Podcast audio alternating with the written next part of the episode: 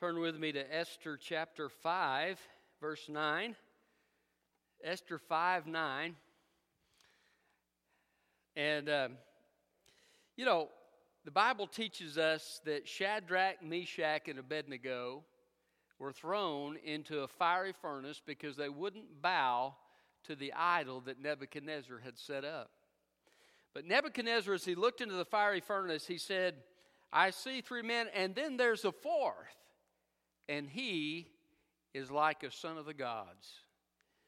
Uh, I believe he saw the pre incarnate Jesus Christ there in the fire with Shadrach, Meshach, and Abednego. And I'm convinced that Christ is with us when we go through the fire. Uh, and Esther, as she is dealing with this situation, Mordecai's dealing with this situation, they're going through a time that's a fire, it's a trial, it's a difficult thing to endure, but God has not forsaken them. And uh, ironically, in a book where God's name is not mentioned, we see the fingerprint of God everywhere we look. Uh, he is at work in their circumstance. And uh, we need to remember to be reminded from time to time that God is with us, and if God is with us, who can be against us? Um, the second part of Esther chapter 5 uh, records Haman uh, going from the first banquet, and he's excited, he's pumped up, he is charged because the king and he had been invited to Esther's banquet, and he says, There's nobody else in the whole kingdom that was invited to this banquet but me. And he's, he's uh, doing a little chest thumping, and he goes home and he tells his wife and his friends, and he says, Look at all these things that's happened to me, and, and I'm being honored above everybody else. And uh, look at all these sons I have. Look at all this wealth I have. He said, But I cannot stand that Mordecai. He doesn't tremble before me. And so his wife, uh, uplifting person that she is, says, We'll build a gallows and then go ask the king to hang him tomorrow. And so Haman takes her advice and he prepares this gallows that's like 75 feet high for Mordecai. And then, very early in the morning, while the king is, uh, is having insomnia, Haman goes to the palace, and somebody tells the king, Haman is out here. And the king said, Send him in.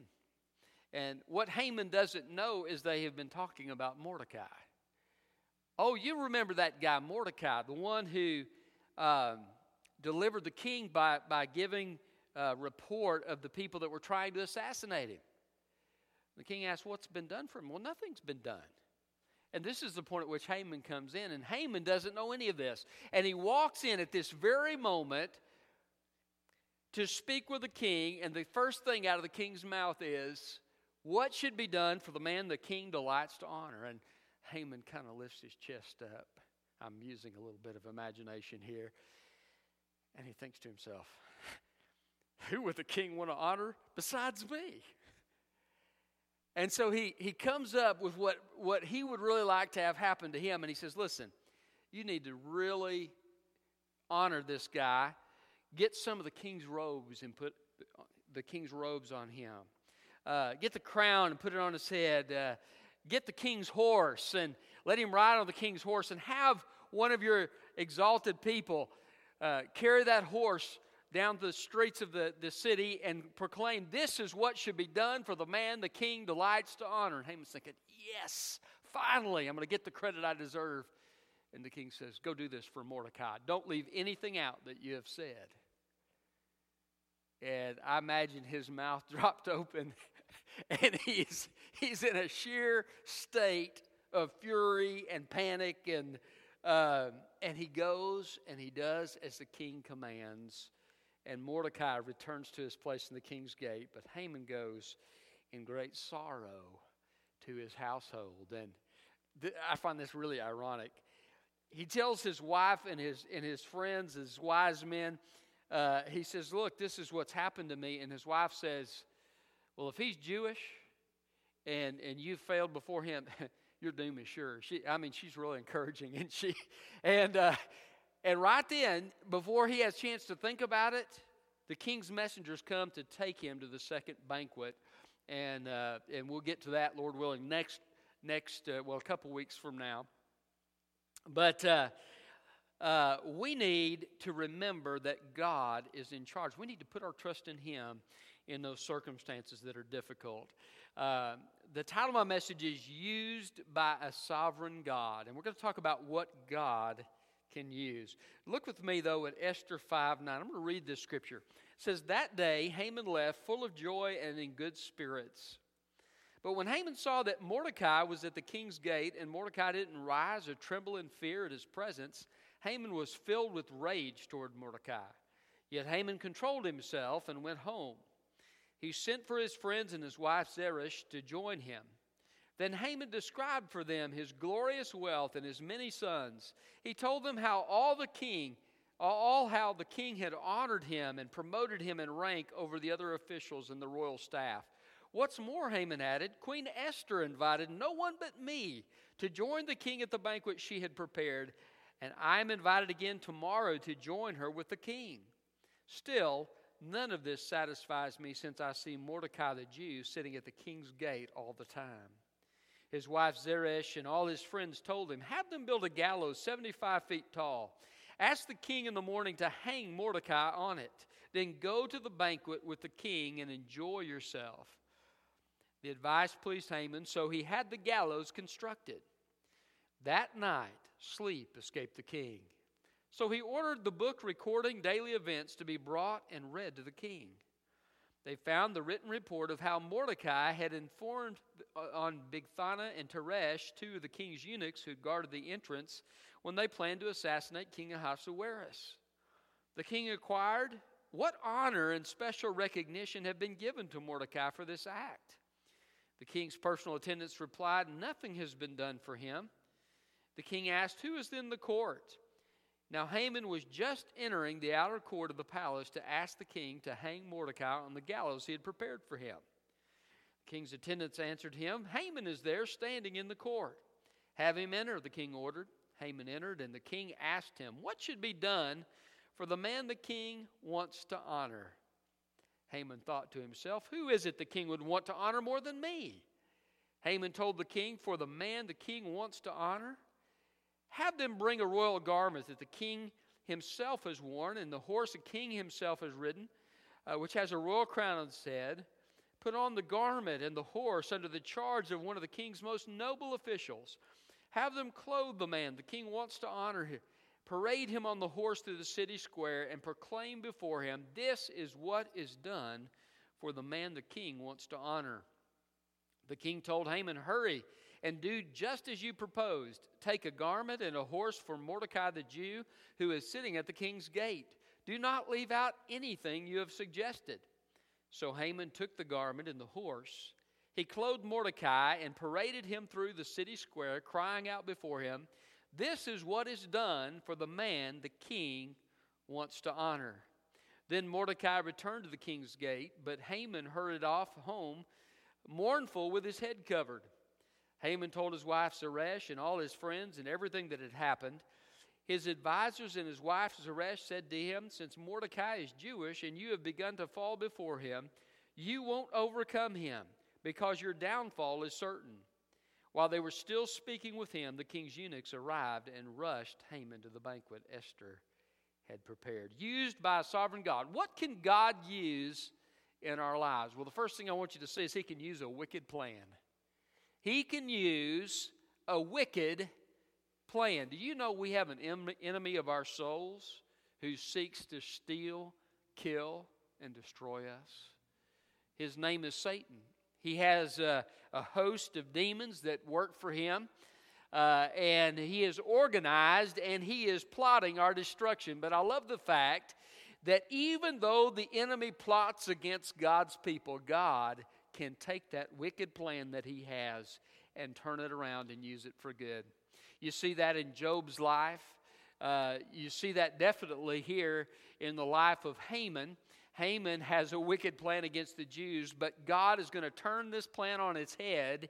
And what Haman is planning for Mordecai, that is the gallows, uh, is going to end up resulting in Mordecai being honored and lifted up. This is the power of God. He can take a wicked plan and use it for his purpose. We are more than conquerors through him that loved us. You believe that? If God is for us, who can be against us? He even takes the wicked plans of men and uses them for good.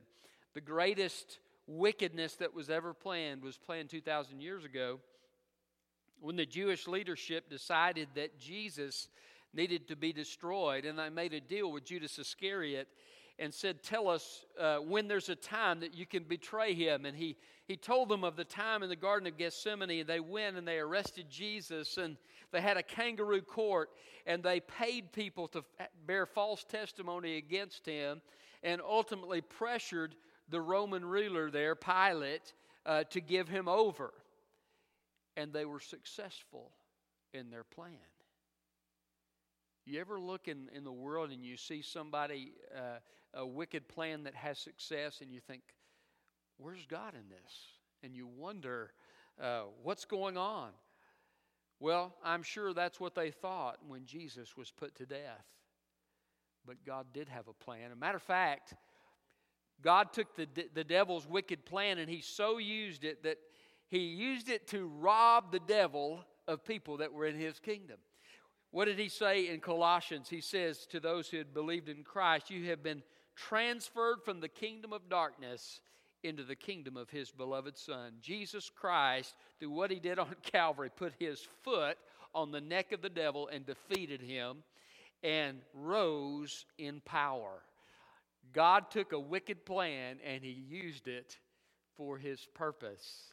So, what can God use? He can use a wicked plan. So, trust God. If somebody's got a wicked plan against you, that doesn't mean that God has forsaken you. God can even use a wicked plan. Uh, what can he use? He can use a wicked plan. Secondly, he can use a sleepless night. I love this. Isn't it ironic that the night before Haman is carrying out his plan, the king gets insomnia. And of all the things that the king decides to do, I mean, he's got all, every kind of pleasure he could imagine, that he, any kind of entertainment that he could imagine that could be done for him as he's, as he's in insomnia. Doesn't have cable TV, but that was yet to come. But he has a lot of things he could do. And so what does he do? He commands that the records be brought. I mean, that's kind of like reading the tax code, isn't it? You know, you, you're having uh, somebody reading the, the uh, events of the day that, you know, maybe he did this on purpose so that he'd get bored and fall asleep. But just so happens when they open the book and begin reading, they open to the page that records, just a certain page that records where Mordecai had reported the assassination attempt upon the king. And he says, What's been done for Mordecai? Nothing. What do you mean nothing's been done? If we don't honor people that support the king, we're not going to get support. We need to honor this man. We need to lift him up. And so God puts a purpose in the king's heart, and he uses a sleepless night to do it. You ever had insomnia before and you thought, oh, this is so frustrating. Why can't I sleep? And, and, you're, you're, you're trying to get to sleep and, you know, you're bored and, you know, what can I do? And uh, what's the purpose of this? And it's frustrating, isn't it? I, I heard uh, a while back of this young man who had this disease. And one of the, one of the problems with this disease is he a lot of times couldn't sleep at night. And uh, he, he was very frustrated by it all and, and had been kind of discouraged by it. But one night he was on social media, and this woman, uh, this lady that he knew, contacted him on social media, and she was considering suicide. This was like at 2 in the morning. And he begins to have a conversation with her on social media and witnesses to her and leads her to Christ. Could God have a purpose for a sleepless night? You see, God can work even through a sleepless night. It was used by God to deliver his people. Sometimes, when these things that are unexpected happen in your life, you might ask God this question Lord, do you have a purpose in this that I could cooperate with? Is there something that you would like me to do in this situation uh, that would bring you glory? Is there some role that I'm supposed to fulfill? Because God may very well have a purpose for that sleepless night. Uh, so, used by sovereign God, what can God use? He can use a wicked plan, He can use a sleepless night. Thirdly, He can use a forgotten honor. The king's personal attendant replied, Nothing has been done for him. This is verse 3 of chapter 6. Nothing has been done for him. They had forgotten to honor Mordecai for saving the king's life. How would you like it if you saved somebody's life and you didn't even get a thank you? Would you, would you feel kind of frustrated by that? Maybe a little out of sorts? Um, I think probably most people, human nature would be to say, Good night, I've, I've saved this guy's life and he's not even going to say thank you to me. Well, there's no record that Mordecai was upset by this, but uh, possibly this has gone through his mind. They had forgotten to honor him. Can I tell you something? If you're a child of God, you don't need to worry about forgotten honor. Because the Bible says if you give a cup of water in Christ's name, you'll not lose your reward. And I tell you what, I'd rather a whole lot more be honored by God in heaven than to be honored by men on earth. Uh, so uh, we, we can trust God with the, with the uh, honors and so forth, uh, the forgotten honors and the forgotten thank yous. But God used this situation. In, in Mordecai's case, God had a specific purpose why he wasn't honored. God knew that there was going to come a time, and at that very moment, Mordecai was going to need the favor of the king. And he knew what Haman would plan. And so on the very day that Mordecai was, was in danger, God caused the king to remember to honor him. What a wonderful thing. I love it. God used the forgotten honor to work in this situation to save not only Mordecai, but the whole Jewish nation. Wow, a forgotten honor. Who'd have thought that God could use that? So, trust God when people forget to honor you or when circumstances happen and you feel unappreciated. Know that God has a purpose for you and that God will honor you. Um, I love what it says in one scripture is encouraging Christians to be diligent in their work. And it says, don't work with eye service. I'm, eye service as men pleasers. That's what the, the Greek literally says. Uh, but know that your Father in heaven will reward you. You see, when you work in your job or when you do something, have you ever felt like, well, why am I doing the right thing? Everybody else is not doing the right thing. And, uh, you know, he, this guy got a promotion and look at this and you know and, and you can sometimes feel that way but understand that when you are overlooked god sees everything and he rewards us.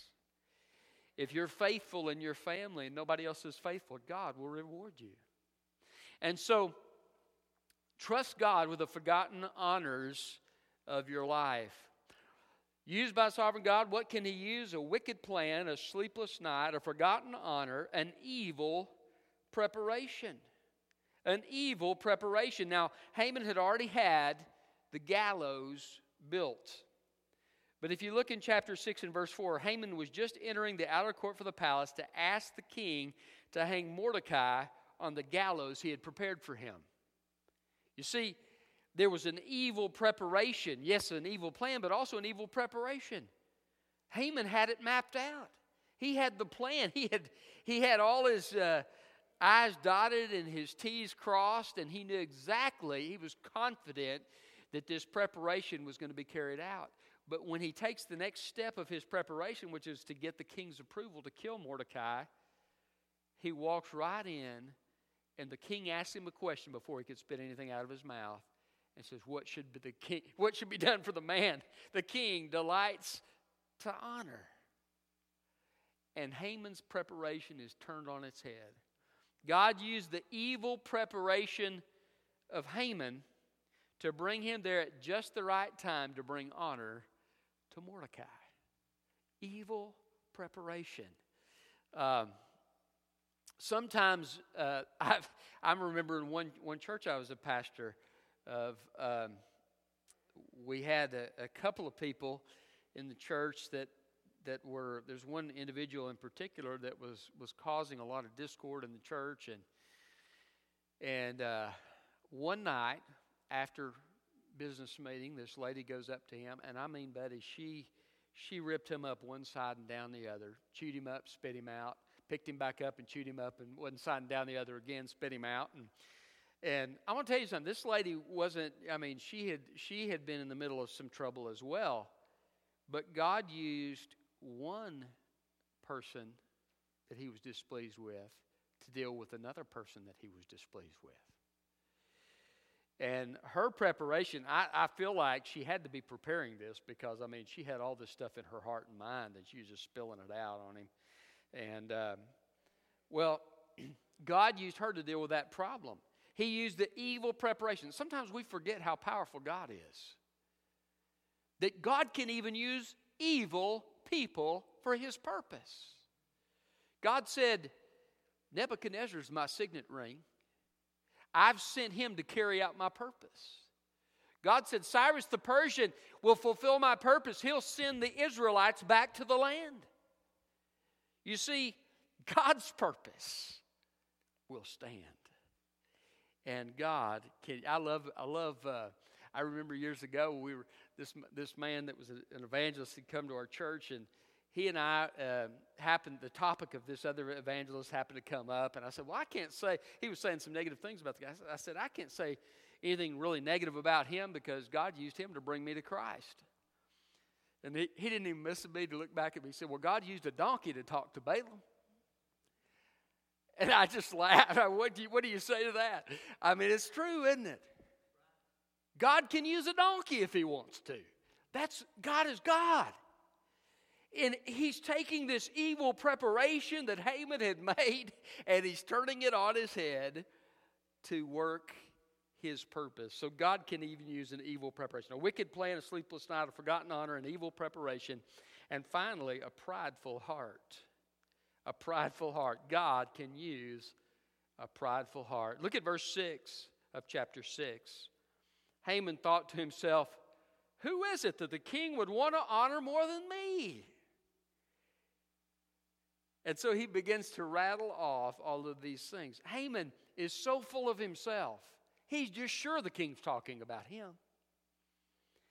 As he went in chapter 5, he went home and he told his wife and all his friends, Oh, look at all these things. I, no other person in all the kingdom has been honored as much as me. Look at all these sons I have. Look at all this wealth I have. Look at all these things I have. And he's strutting around like a peacock, tooting his own horn in pride. Have you ever been frustrated at the prosperity of the wicked. Perhaps there were some who saw Haman in his wickedness and they thought, why would God let Haman prosper? But can I tell you something? Sometimes prosperity can be a curse if it means you don't know God. Haman's prosperity caused him to lift his heart in pride and ultimately spelled his downfall. And it begins with, with this statement that he makes, thinking he's talking about what the king is going to do for him, he's going to do it for Mordecai. But God used his pride, God used his overconfidence and his arrogance for his purpose. Listen, I'm going to tell you something. God's not intimidated by the proud. I love what Psalm 2 says. He says, The kings of the earth and the rulers of this world uh, try to break the bonds of God and try to cast off his yoke. And uh, they, they're against God, they have a purpose against God. But he says, The one who is in heaven laughs at them, he mocks them. I look at this and I see the mocking of God, taking the very pride of Haman and using it for his purpose. God is in charge. He says, Rulers of the world, kiss the Son, lest he be angry. I want to tell you something. Any person in this world who dies without bowing the knee to Christ will one day bow before him anyway and will face his judgment. God is sovereign over the hearts of the proud. He can even use the, the prideful for his purpose. You remember the proud Pharisee that looked down at Mary as she was breaking the expensive perfume over Jesus' feet, and she was weeping and, and wiping uh, his feet off with her hair, cleaning his feet off with her hair. And uh, he says, at this, look at this woman. Why is he letting her touch him? Doesn't he know what she's like? What does God do? He takes the pride of the Pharisee to reveal a great spiritual truth. He who is forgiven much loves much. He who is forgiven little loves little. I want, to, I want you to know that, that God loves sinners. And sometimes He can use the proud uh, to reveal that truth. And uh, He says, whatever this, wherever this woman is talked about, wherever the gospel's preached, this woman will be remembered for what she has done and for her great act of love toward me. Jesus appreciates the worship of his people, even when the prideful scorn it. I've heard people scorn the worship of God. I've heard people scorn the Word of God. I've heard people scorn the church of God. But I want to tell you something God loves the worship of His people, and God loves sinners who come to the foot of the cross and find His grace. Uh, praise His name for it. But God can use even the proud. He used the proud at Jesus' crucifixion, didn't He? Caiaphas and, and uh, Annas and the religious leaders who were so proud and full of themselves. You remember when they smacked Jesus in the face and said, uh, How dare you answer the high priest in this way? In their arrogance, they were slapping the face of the Son of God. They were slapping the face of their Messiah. God used their arrogance. They sent Jesus to a cross, but actually, they didn't send him. God sent him. They didn't volunteer him, he volunteered himself. He said, No one takes my life from me. I love that the one gospel that includes the detail. He says that even now, I could call 10,000 angels. Nobody coerced Jesus to the cross. But God used the arrogance of wicked men to help the process move along. I want you to know God is sovereign. He is in control. In His providence, He works out the circumstances of life according to His great purpose. Nothing can stop His hand. He is the King of kings and the Lord of lords. Used by a sovereign God. What can He use? A wicked plan, a sleepless night, a forgotten honor, an evil preparation, and a prideful heart. If God is for us, who can be against us? Let's pray. Father, thank you for your word. Thank you for the hope that we have in you. Thank you for your supreme power and your absolute control over the circumstances of life. Thank you, thank you for your providence, Lord, in providing what we need when we need it in exactly the way we need it. Thank you for your goodness and your grace and your mercy that you showed to us at the cross. And thank you, Lord, at that moment that it seemed like everything was, was in defeat, that, Lord, you are winning your greatest victory.